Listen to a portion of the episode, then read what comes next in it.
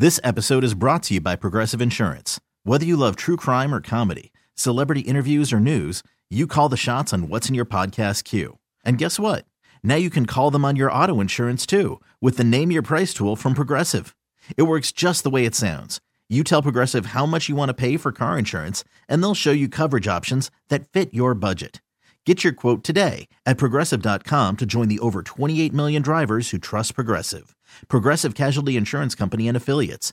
Price and coverage match limited by state law. Joining us right now on the Orion Fuel and Downstairs Convenience Stores guest line. They are truly steps beyond convenient. Uh, you hear her on ESPN Radio, and you can read her work online with ESPN as well. There, uh, she is Sarah Spain. Sarah, thank you for joining us. Appreciate it.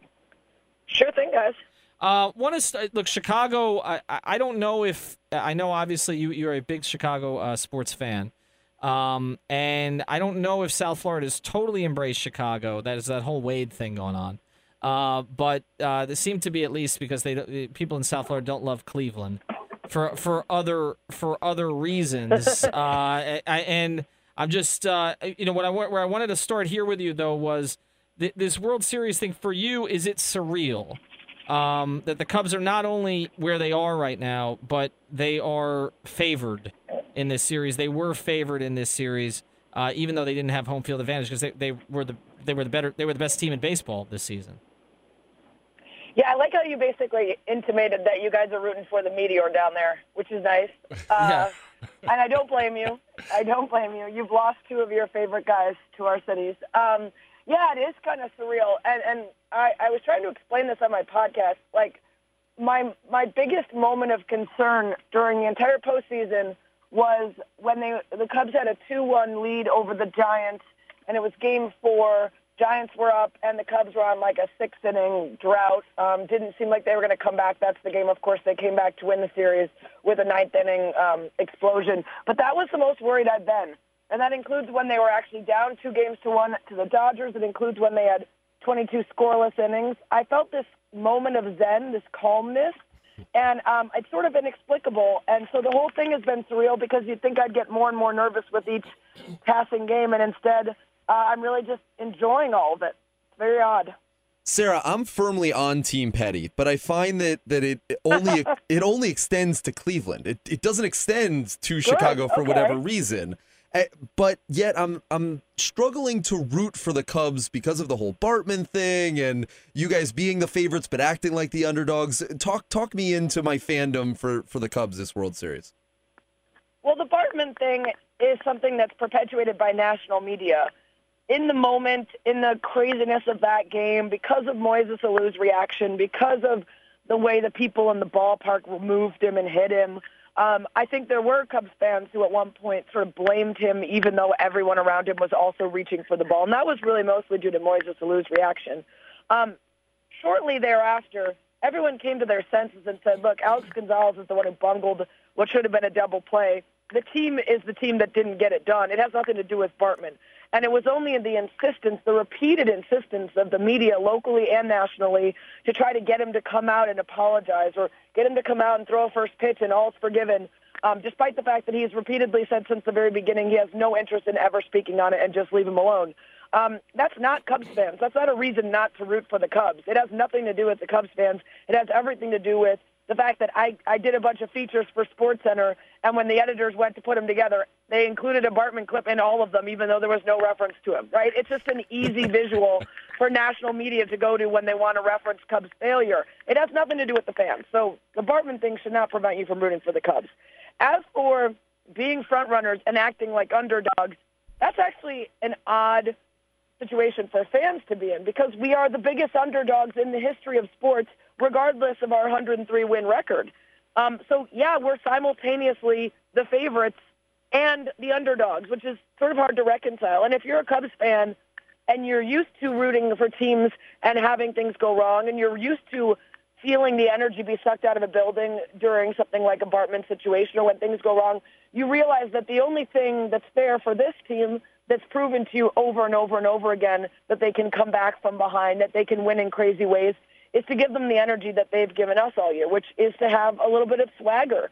Uh, wouldn't serve our team very well to come in, you know, clenching our sphincters because things haven't gone well for 108 years.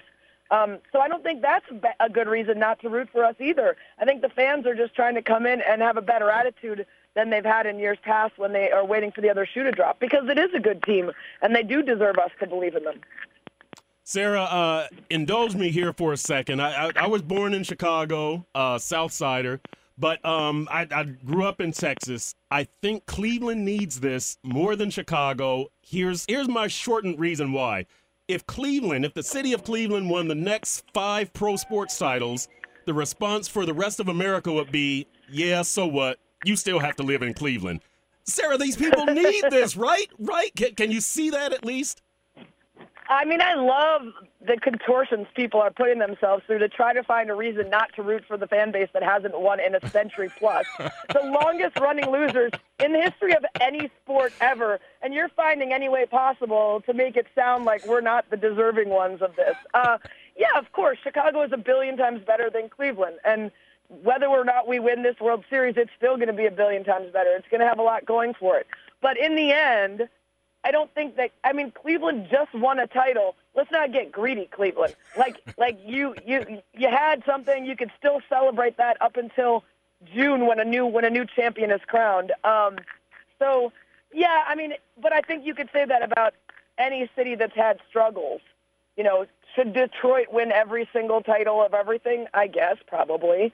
What about Buffalo? They need some love. You know what I mean? San Diego's got the longest drought, I think it is, with with Buffalo. But no one cares about San Diego because it's warm and you can go to the beach year round. So no one really cares if your sports teams are bad or not. Right. Um, yeah, you got I mean, the Gaslamp District. I mean, so right. I mean, what else yeah, do you need? Exactly. Right. Exactly. Just just. uh go get a beer with your feet in the sand and you'll feel better. But um, I, I think of all the contortions people have tried to use, that might be the best one. But I'm still not giving it to you. All right. Well, thank you though. Yeah. That's, uh, I mean, well, the other, the other the other one though is that uh, that the White Sox did win in 05, right? I mean, do they not count? How does that work?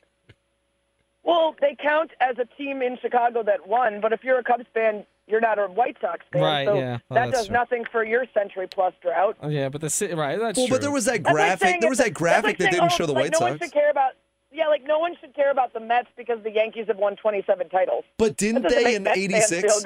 Didn't they in '86? Like my parents were big. My parents are both from New York, and and they remember '86, and they tell me that this is different because back then they were both Yankees fans living in the Bronx, and they were still rooting for the Mets because it was cool. Like the city I mean, rallied I around it. I lived in, I lived in LA when the White Sox won, and I was happy for them. I was like, hey, it's still Chicago. That's cool. But that doesn't make a Cubs fan feel any better about having the longest drought in the history of sports. Uh, you know, their their successes don't don't reflect on us. All right. Well, uh, now here one other thing we need to get to with you before you go. We're talking to Sarah Spain here. You can follow her work at ESPN W. You can catch her on television and on radio uh, in ESPN's multiple multiple platforms here. Uh, Dwyane Wade, like like he has he's bought into the Chicago thing like full fledged since he's gone back. he's got videos out, right? Like I mean, it's not quite to the LeBron degree where LeBron, you know, those four years in Miami were just like he just woke up. You know, 2010 he woke up yeah. in 2014 in Cleveland. But but Dwyane is selling this pretty hard. The the one thing about it with Dwyane though is I, I never sensed before this that Chicago ever really totally embraced Dwyane. I mean, he he played his high school ball outside the city. You know, it, just it, it felt like it's always felt like Rose and when Rose was drafted by them, obviously Dwyane was with sort of the hated Heat. But had, how is how does Chicago feel about Dwyane Wade right now in your view? Well, there was a stretch where we did claim Wade as, as a Chicago guy, and people kind of rooted for him because of that. And then when when the whole thing went down, where he claimed that he did have every intent to come to Chicago and it just didn't work out. And everyone called BS on that and said he was using Chicago as a pawn to get what he wanted and really mess things up for the Bulls because of that uh, disingenuousness. I think that soured a lot of people. And a lot of people still feel that way about him. There are others who think, you know, he's an exciting player to watch. He's got a great name. He'll come in and, and, and he'll make things more interesting than, than a straight rebuild. Um, I think people are pretty excited for him. I think, you know, Chicago does like to embrace its own, and even if he wasn't ever a guy that seemed to be really that interested in Chicago until all of a sudden it was convenient for him, uh, I think most people are embracing him. I mean, for me as a media, it's much more interesting to try to figure out how a bunch of guys that don't shoot the three and like to play iso ball are ever going to work in Fred Hoiberg's system, Right. and how three alpha dudes are all going to try to get along and claim that it's not their team. They're all saying the right things now, but how is that actually going to work in practice? So it's more interesting for the media than a rebuild that involves stripping the team down to Jimmy Butler and a bunch of young guys. But I don't think it's necessarily the right move for the long-term success of the team. Uh, I guess we'll have to wait and see. Yeah, and they put Taj Gibson at starting power forward, so there, there's really Yeah. very, very, very little shooting in that starting lineup. All right, Sarah, uh, we appreciate you taking the time. I know you've got obviously a lot of preparations to do before this Cubs game. You superstitious?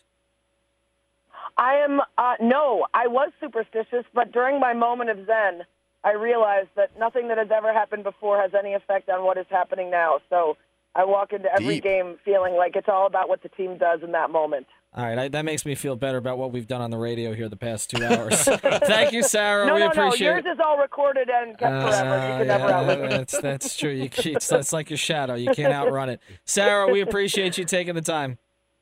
You have a good one, guys. This episode is brought to you by Progressive Insurance. Whether you love true crime or comedy, celebrity interviews or news, you call the shots on what's in your podcast queue. And guess what?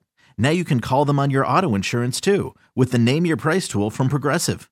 It works just the way it sounds. You tell Progressive how much you want to pay for car insurance, and they'll show you coverage options that fit your budget.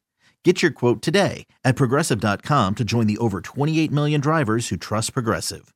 Progressive Casualty Insurance Company and Affiliates. Price and coverage match limited by state law.